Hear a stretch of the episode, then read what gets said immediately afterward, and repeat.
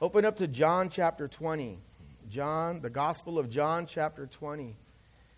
And we're going to be looking at only verses 1 through 10 this evening. John chapter 20. Chapter 19. It closed with what seemed to be man's darkest hour the crucifixion of Jesus Christ. Some 700 years prior to that Good Friday, the prophet Isaiah, he prophesied in Isaiah 53 9 that Jesus, that he would be put to death with the wicked and that he would be buried with the rich. Jesus was crucified between the two thieves, and he was set in a rich man's tomb, Joseph of Arimathea. Now, this was a significant prophecy. It was an accurate prophecy, but it was just one of many prophecies. There were over 300 messianic prophecies in the Old Testament of the life, the, the, the birth, the life, the death of Jesus Christ, our Messiah, the Son of God who willingly stepped down from his throne from the right hand of the Father. He put on human skin and he dwelt with his most prized possession, his creation, mankind. He lived a perfect and sinless life so that he could lay his life down for yours and for mine and for all mankind, all that ever lived, all that will live, all who are living today. He laid his life down for every single one of them. Now, I claimed a second ago that it would seem to be man's darkest hour. When the hour had come for Jesus to lay down his life, man, his followers, they were devastated. It was their darkest hour, without a doubt. The followers of Jesus Christ, his disciples, it would be their darkest hour, but it wouldn't last long. Isaiah 53:10. This was God's plan all along. And in the New Living Translation it says, "But it was the Lord's good plan to crush him," speaking of Jesus, "and cause him grief. Yet when his life is made an offering for sin, he, Jesus, will have many descendants. He will enjoy a long life, and the Lord's good plan will prosper in his hands." The New King James is probably the most popular version you probably have in front of you, it says that it, it pleased the Lord to bruise him. Now, church, if we could just for a moment consider this that it pleased God to allow what happened to his son. It pleased him. Why? How in the world could it please him to allow his son, his only begotten son, to go through it? How? That's how much He loves you. That's how much Jesus loves you. He loves you so much that it pleased Him to see. I have a son. People got sons here, right? Maybe even daughters.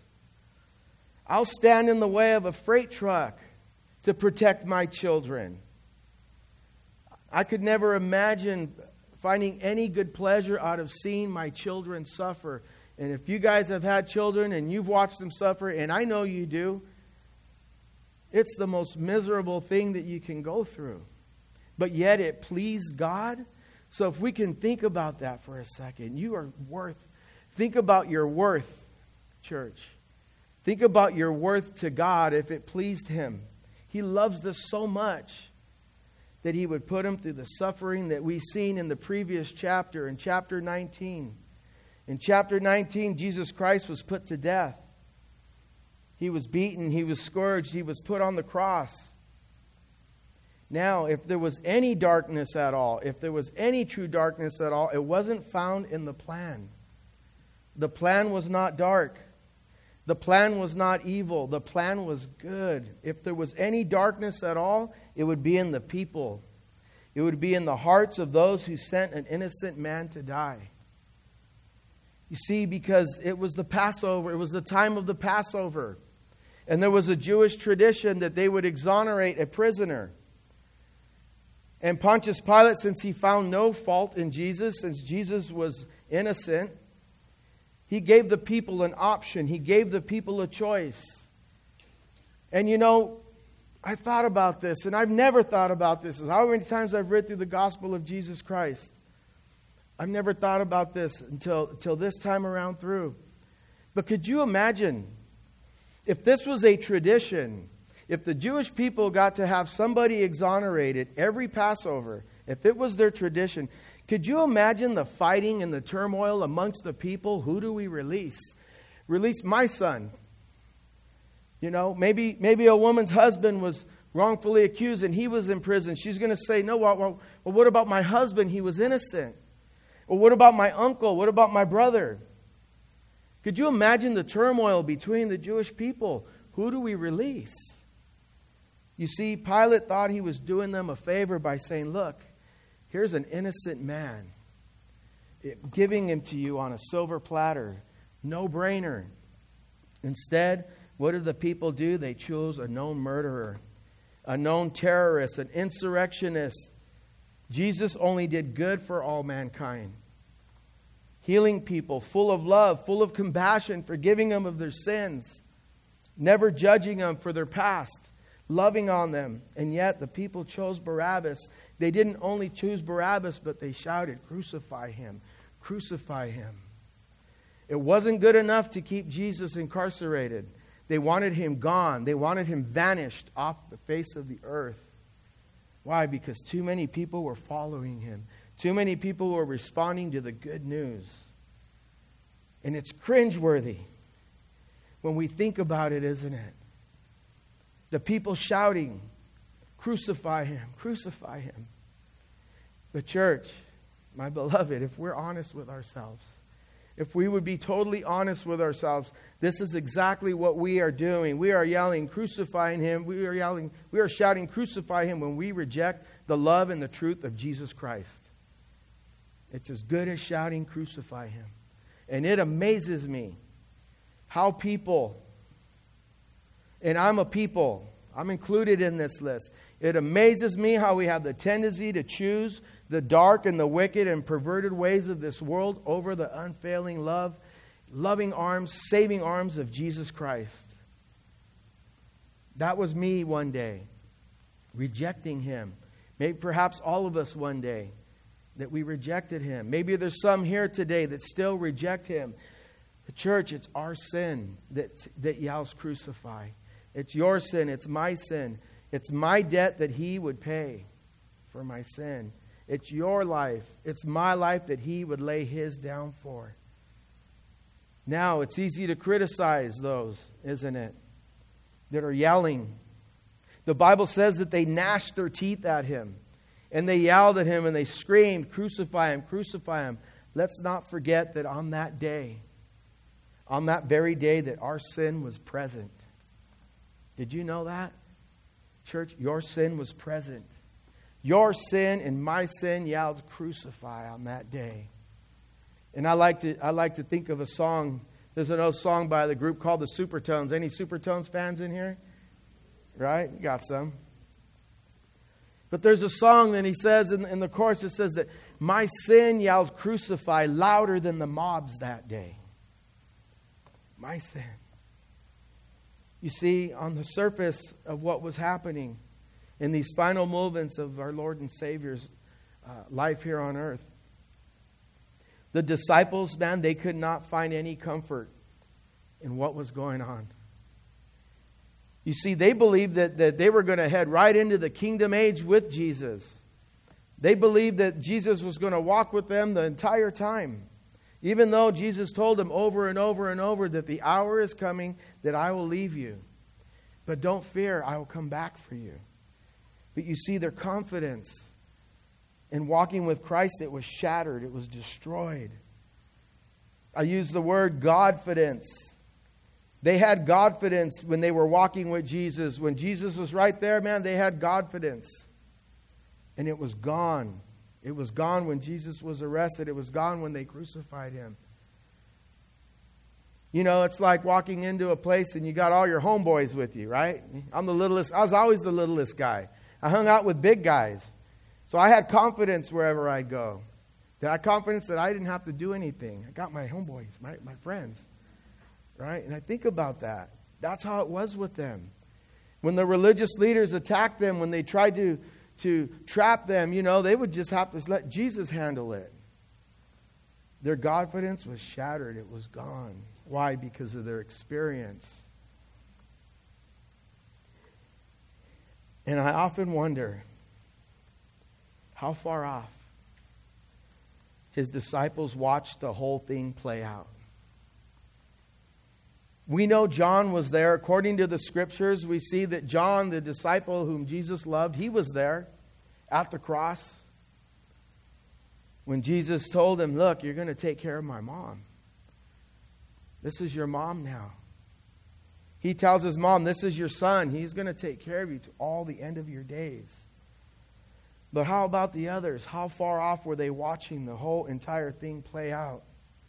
They were devastated, they were destroyed. And I think about the hill. I, have never been there. I know many, many of you have been to Jerusalem and you've seen it, but I've only seen it in pictures. But I could see that on this hill that they call Mount Calvary, I could see that from wherever you're at, you could look up and you could see if there would be any activity up there. You'd probably be able to see from a distance Jesus dragging his cross up the hill. You could probably see from a distance laying down the cross and them laying down those the prisoners laying them on the cross You know, I live on a hill, and surrounding my house is, is nothing but fields all the way around. And when we first moved into the property, I could remember that when I would look out, it was beautiful. It was just miles of just green. No houses, no nothing. But it was only a few months later that construction started. And before you know it, man, uh, about a half a mile away, now there's track homes. All right there. But here's what's interesting it's about a mile away. And when they had construction going on from on top of that hill, I can hear the carpenter's hammers. I could hear the nails. You see, not everything is done with nail guns. There are some construction that's still done with hammers, and I wonder could the disciples, as they were watching from a distance, can they hear the nails being pounded into our Savior's hands? Can they hear the nails being pounded into his feet? I bet they could.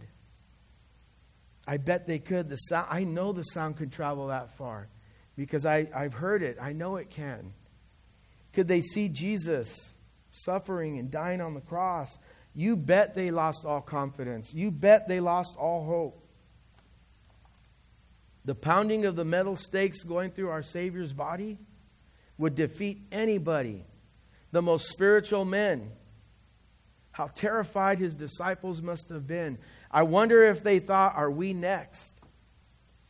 I wonder if they thought, Are they coming after us? But you know, the truth and the reality was, was yes. They were martyred. They gave their lives. They had to lay down their lives. But the final moments of our Savior's life, they were the most difficult time for his followers. But, church, if they could only see the whole picture, if they could only see what was going on behind the scenes, if they could only see what our Heavenly Father was doing, what He was doing, it would change the world. It would change the world for all mankind, past, present, and future. It would change all of eternity. Through what seemed to be a terrible time, God would use it to reconcile fallen man. The fall of man that happened in the garden, since Adam and Eve sinned, man has always lived with a sin dilemma. But God had it planned, a perfect plan to wash away our sin, to bridge that gap, with the precious blood of his son, Jesus Christ, that would wash away all of our sin. There was over 4,000 years of animal and blood sacrifice for the Jewish people. And over 4,000 years of just nothing but just covering up and covering up and covering up sin. You ever paint a wall in your house and then you, you try to maybe scrape a layer off and there's like another layer and then another layer and then another and you it's like, it's like you got a 10 and a half foot room now And that's all it did our, for their sin. It just covered it, and it covered it, and it covered it, but the sin was still there. And what does sin do? Sin separates man from God. We cannot be in the presence of a holy God with sin. But thank Jesus, thank you, God, that the perfect, spotless Lamb of God came and that He took away the sins of the world to wash us clean so that we are acceptable to our God now. Those who believe in Him, those who accept Him as Lord and Savior and repent of their sin, this is what was really going on. This is what the Father was doing. Now, I wonder what is going on in the turmoil in our lives today. The disciples were going through some pretty heavy turmoil, and you know what? I could bet, I'm not a betting man anymore, but I could bet that there are many of you here this evening that are going through some turmoil. You're going through it, man. I know our little fellowship out there in Temecula. Man, I'll tell you, this is the few people that we have. It's amazing the turmoil and the trials and the tribulations that the people are going through. I can't believe that Cornerstone would be any different. You see, you can rest assured that God is up to something in your life.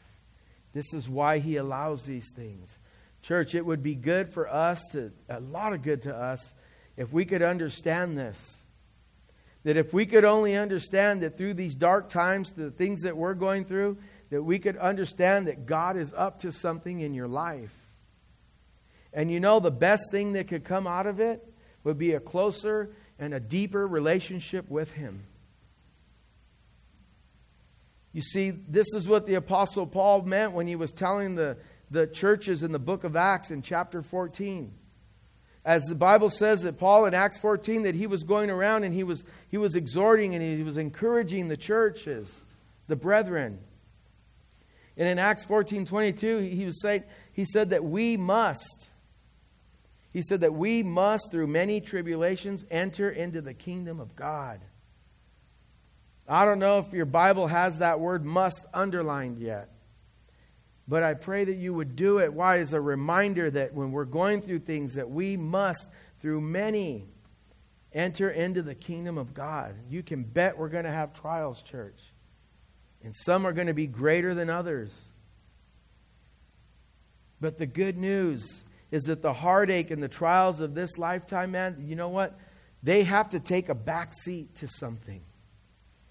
The pain, the sickness, the trials, the tribulations, they have to take a backseat to the fact that we have assurance that we will enter into the kingdom of heaven. That's a wonderful assurance that we have. That is the blessed assurance that the believer has. For us as believers, we're on a pilgrimage. And the world is temporary is our temporary address. And all the pain and suffering and all of that is temporary too. Revelation 21 4. I love this scripture. Speaking of the saints, speaking of the believers, speaking of the church, it says in, in verse 4 of chapter 21 in Revelation that, that God will wipe away every tear from their eyes. Speaking of us, there shall be no more death, no more sorrow, no more crying. There shall be no more pain, for the former things have passed away. No one can hurt you anymore, church. No sin can corrupt you anymore. When I read this passage earlier, I was a little bit bummed out because it said that there will be no more crying. I guess my preaching days are over. Can't let this guy do it. You see the pain the pain of this world, man, it could never measure up to the glorious day that we will one day see as believers, comforted in the loving arms of our Savior forever and ever and ever. And there is no other means but by the plan, by God's redemptive plan, that we can get there. Though the moment seemed dark, the crucifixion of Christ seemed dark, but the resurrection, that was our hope. You see, there's only one way, and, and that's God's way. That's God's plan. The only way it is is to have a true spiritual rebirth. This is what Jesus told Nicodemus in John chapter 3. In John chapter 3, Nicodemus came to Jesus at night, inquiring, Inquiring minds want to know who is this guy? What is he about? You know, Nicodemus didn't ask him, How do, how do I get saved? But Jesus just ignored what he and told him what he needed to hear. He said, You must be born again. The first birth is the physical birth. Here we are. I could say that we've all experienced that. Amen? I don't sound like I'm, I'm reaching for that. Well, maybe some of us, I'm looking. But we've all been. But the second birth, I, I, I'm not so sure. The second birth, I can't, I can't say one way or another. Only you know. Only you and God know. When a person puts their trust in Jesus and repents of their sin, then we can be sure. Have we all done that tonight? Is there anyone that needs to do that tonight? I pray that tonight would be an opportunity. The Bible says that faith comes by hearing, and hearing by the Word of God. You know, I shared earlier at our church uh, this morning that on on Friday it was pretty amazing. Uh, first time in my life it ever happened to me.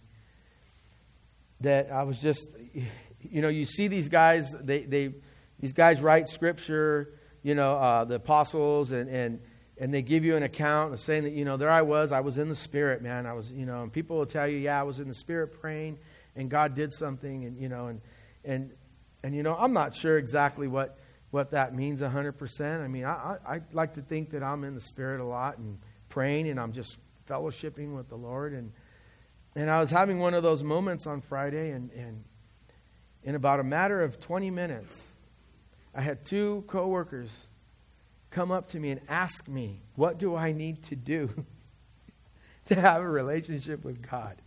I mean, that's. That's the lottery right there. Man, I won the lotto, right? Better than the lotto. That never happens. When they see me coming, they either run or they're already saved, you know. And but but they asked me, you know, and and it, I was I got to tell you, you know, when I'm going to minister to somebody, I start to pray and I was like, okay, Lord, I'm going to minister to this person. Yeah, I'm going to share the gospel. I'm going to share, you know, um, the law, and then I'm going to share grace, and I'm ready and I'm geared up. But man, I got to tell you, I was caught off guard. You know, when was the last time someone came up to you and says, I, I, I want to get saved. How do I do it? I, I, I was almost like, what do I do? You know? but Romans 10 17. I said, faith comes by hearing, hearing by the Word of God. And I just simply shared the Word of God with them. I said, believe just believe in Jesus. Read his Bible. Read his word. Draw close to him. Have a relation with, relationship with him. The Bible says that if you confess with your mouth and believe in your heart that, that God raised them from the dead, you will be saved. I didn't have to get into deep theology with them. It was a, it was a beautiful thing. So, in light of the Old Testament scriptures and all that have been fulfilled so far up to this chapter in verse 20. Hundreds of prophecies concerning his birth, his life, his death on the cross. But there was one major thing left. There was a, a major cornerstone left to be put in place. And without that major cornerstone being put in place, Jesus would just be another religious leader, just like the rest of them. And that's what we're looking at tonight. The one event that clearly separates Jesus Christ from all other religious leaders. And I don't think, church, that we talk about it enough. It is the resurrection of Jesus Christ. There is a gospel that is preached today amongst the churches. That is, that you have a God shaped hole in your heart, and that if you just say, Lord, come into my heart, he will fill that, plug that hole in, and then you will be satisfied, and that's it, and you're saved, and it's all, it's all good. It's a watered down gospel. They never tell you that you have to believe in the resurrected Jesus Christ. But this is what the Bible says. It's repent and believe. Believe that he is resurrected from the dead. All the other religious leaders, they, they become worm food. Their bodies decayed and they corrupted. Jesus Christ's body never decayed, it never corrupted, it never saw decay. It never corrupted. It was, he was never worm food. All these other guys, they're still in the dirt. but not Jesus. Look at verses 1 through 2 of John chapter 20. Now, on the first day of the week, Mary Magdalene went to the tomb early, while it was still dark, and saw that the stone had been taken away from the tomb. And then she ran and came to Simon Peter and to the other disciple whom Jesus loved, speaking of himself. And he said to them, They have taken away the Lord out of the tomb, and we do not know where they had laid him. John begins here that on the first day of the week, the very next day after the Sabbath. now, church, it is a known fact that that's why we meet on Sunday morning. Right? The early church, they met on Sunday morning. They met on the first day of the week. They met in honor of the resurrected Jesus Christ. What better day to meet for the church traditionally than on Sunday morning? And that's good info. That's good to know. But it's just it's just church history. What's better than that is that, that by John mentioning to us here that it was on the first day of the week, it proved what Jesus said to the, to the Pharisees when he says, If you destroy this body, you destroy this temple, and I will raise it up in three days. Prophecy. So that the, the scriptures may be fulfilled. And John mentions that. John also mentions, focuses on this woman a woman here named Mary Magdalene. The other Gospels, if you read them, they mention other women. The other Gospels mention that there are, in fact, uh, at least three other women that accompanied her. So why does, why does John focus on Mary? You know, when you read the other Gospels, they tell you that there was the earthquake. They tell you that the angels came. They tell you that the Roman soldiers that were guarding the tomb, that they were frozen as dead men and they fell over. And they, and, they, and, and all the fireworks are in these Gospels, but we don't see John focusing on these things, do we? He focuses on the fact that what Jesus said came true, that on the third day they just tried to destroy his temple, and on the third day he rose it up again. And then he focuses on this woman named Mary Magdalene. And I had to ask myself, you know, why, why just focusing on her? Well, you know, there could be two reasons. The other women that were there, they had some significance. They were great women of faith.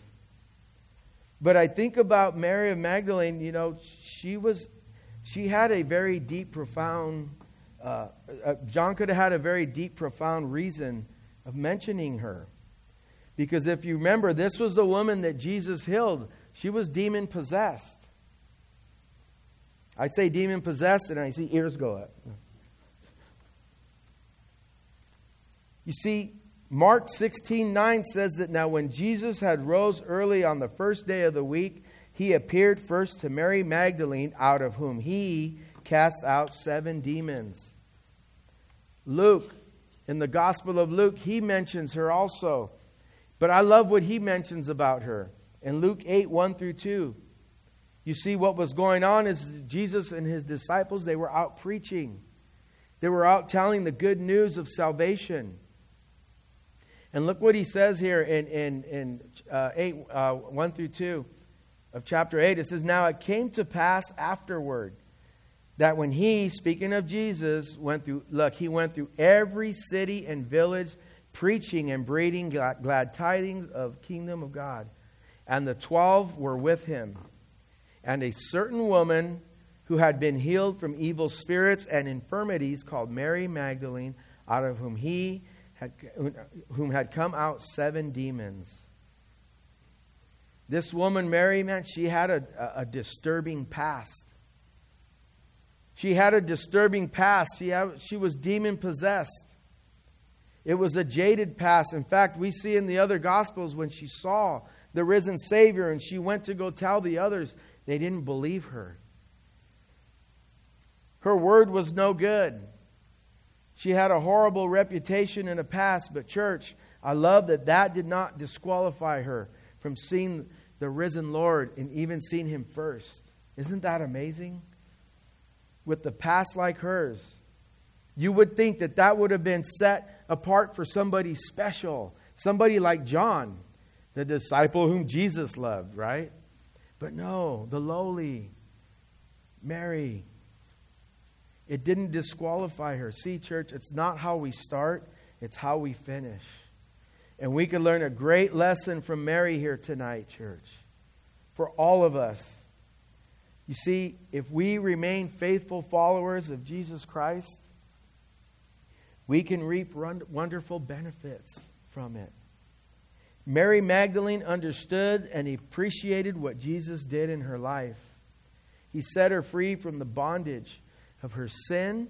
He set her free from seven demons.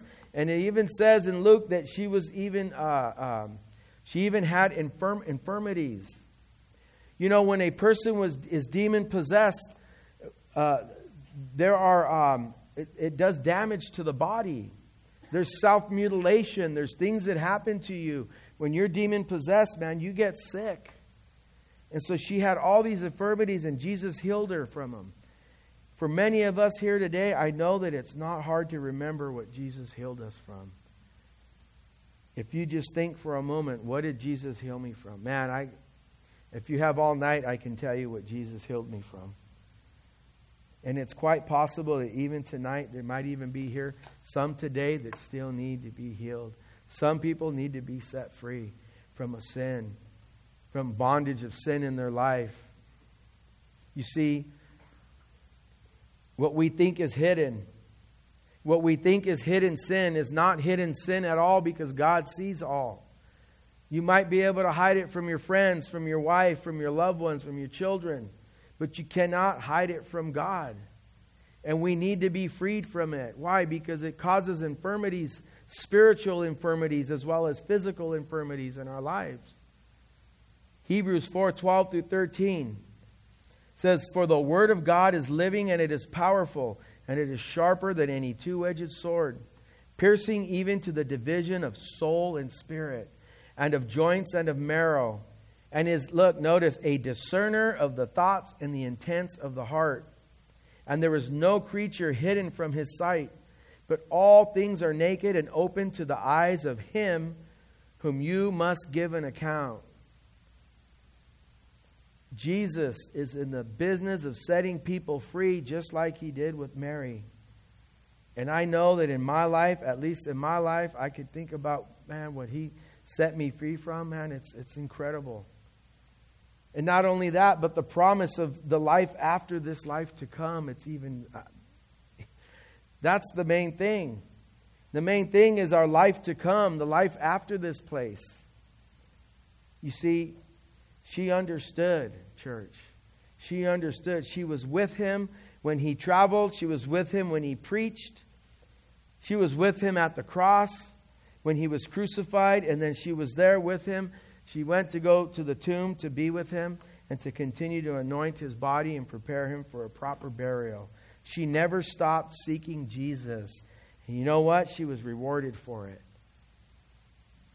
She was the first to encounter the risen Savior. Many times, church, as Christians, you know, uh, and I hate to say it, and I don't want to knock anybody, and I know there's many reasons why. There's different reasons why that we sometimes we step away from ministry. Sometimes we need to. Sometimes it's a legitimate reason to step away from ministry.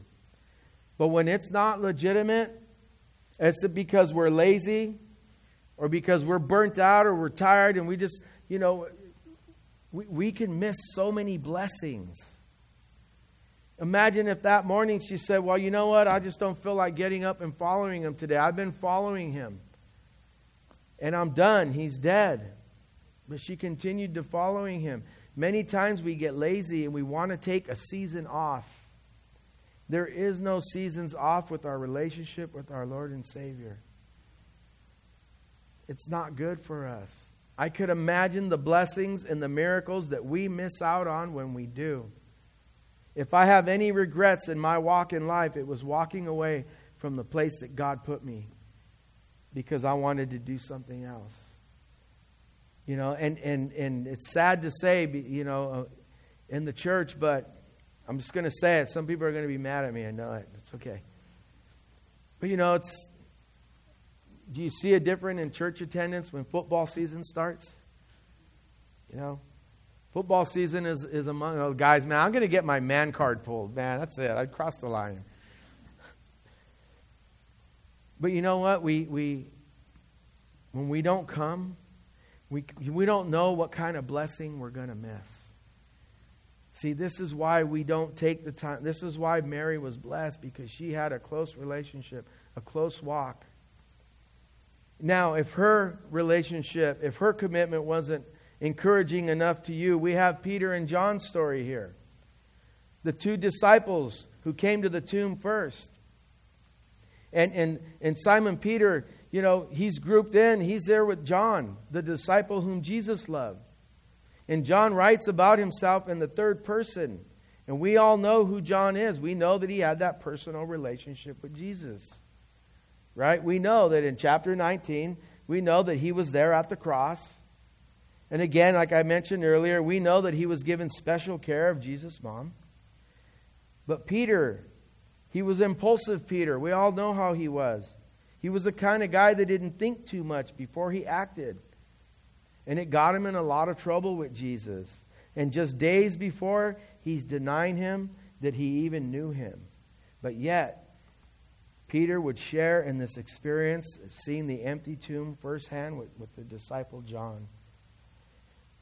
What an impact that this event was going to have on mankind for all eternity. And Peter and John, they got to be there because of their closer walk with him. Despite their imperfections, despite their shortcomings, they were blessed to experience that. And, church, I thank God. I thank God that even though that I'm good at messing things up, even though I'm good at, at being impulsive and, and, and I'm, I'm, always having to say I'm sorry, I'm, or I just say I'm just kidding. That's, that actually works. but even though, even though I'm good at that, I thank God that He allows me to experience the wonderful spiritual blessings. Because He loves us. Remember what, what I was sharing with you earlier. How much does God love you? Enough to see that it would please Him to see His Son suffer. That's how much love He has. That's why that we still get to experience the blessings and the fullness of God. Mary and the two disciples, all they knew is that Jesus was gone. And Mary implies that his body was taken by somebody. Look at verses 3 and 4 really quick. Peter therefore went out and the other disciple and were going to the tomb and look they so they both ran together and the other disciple outran Peter and came to the tomb first. John again is speaking about himself in the third person only referring to himself the way the others called him, like he did earlier in the chapter, the disciple whom Jesus loved. And so Peter and John, when they hear the news that Jesus' body is gone, they take off. They run together. The Bible says that they ran together. So you see, I have to think that they started at the same time. Right? This was a fair race. They, uh, John didn't have a head start. That they ran together, but notice John has to mention that he got there first. And I, I love uh, one Bible teacher I heard a while back say that that's how humble John was. Uh, he was too humble to use his name, but yet he had to let us know that he won the race. And that's just he's just a guy's guy. That's what we do, right? Go fishing with your with your partners and you know, hey, how many fish you got, bro? One. Oh, okay. Well, hang in there. You know, that's how we are. We're competitive. They were competitive by nature, these two.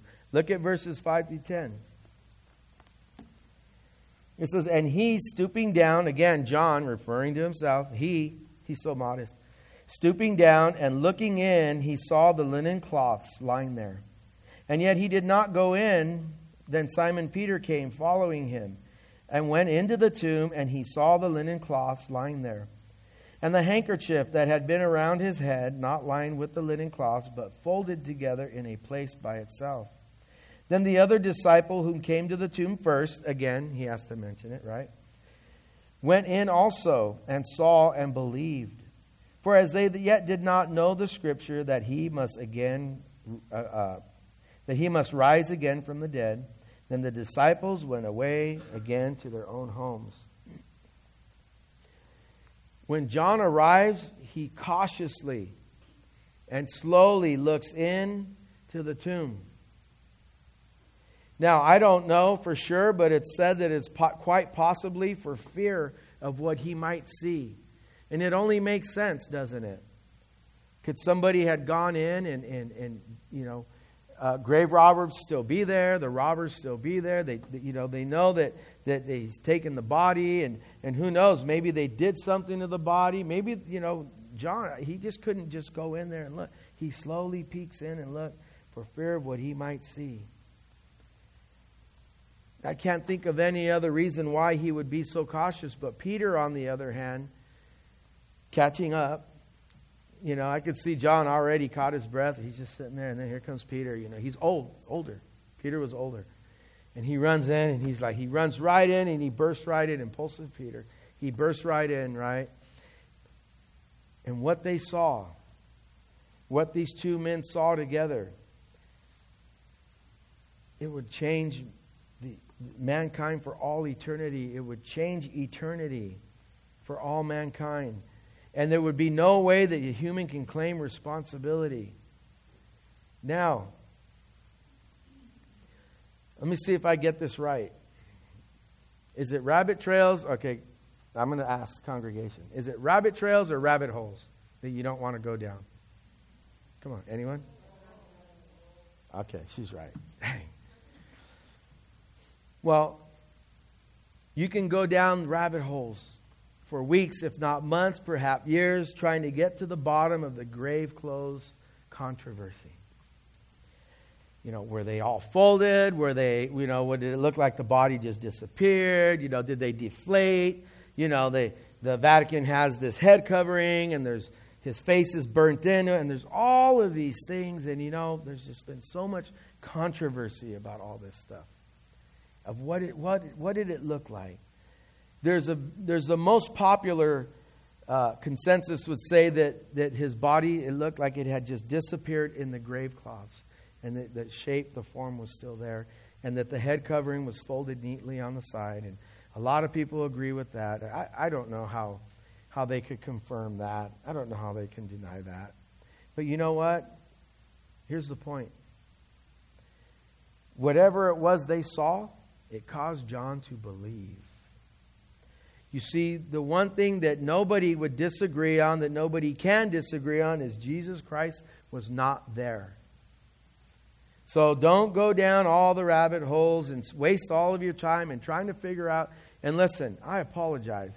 If there is significance in the fact that maybe the head wrap was, was folded a certain way, and if you unfold it, it gives you numbers and, and it gives you days of the year, I, whatever. Knock yourself out. The point is is Jesus Christ is risen. It's not about the grave cloths. It's not about the head covering. Whatever the scene was, we know that in, in, in verse 8, we know that, listen to what it says in verse 8. Then the other disciple, disciple, John, who came to the tomb first, went in and saw and what? Believed hey, whatever it was, it caused him to believe in the resurrection of Jesus Christ. And you know what? It wouldn't be long before the rest of them did too. If you continue on in the chapter, continue reading on, we see the written account of the eyewitnesses that, that were able to testify that they saw the risen Savior. Now, today in the court of law, you see that missing body, that was circumstantial evidence. Circumstantial evidence in the court of law, it holds a lot of water. But man, if you have an eyewitness, it's a slam dunk. If you have two, three eyewitnesses, it's a slam dunk. Jewish law required that you would have two, only two or more witnesses for a true testimony. Church, let me ask you this how many witnesses do you need to believe in the resurrection of Jesus Christ? Two? Three? How about 500? How about over 500 witnesses? Listen to 1 Corinthians 15 3 through 8. Paul writes, For I delivered to you first of all that which was also I also received. Look at that Christ died for our sins according to the scriptures and that he was buried, and that he rose again on the third day according to the scriptures, and that, notice, he was seen by Cephas, then by the twelve. After that, he was seen by over 500 brethren, all at once, of whom the greater part still remain present, but some have fallen asleep, meaning they have passed away already. After that, he was seen by James and then all the apostles. And then look, and last of all, he was seen by me also, as by one born out of due time. Church, Jesus Christ is risen. It's not Easter Sunday, I know, I know. Kind of like. But he is risen. He is resurrected from the dead to fulfill the Father's plan.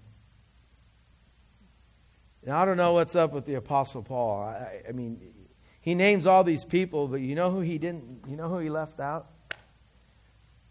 Come on, guys. Got to be with me here. Who was the first one to see him? Mary.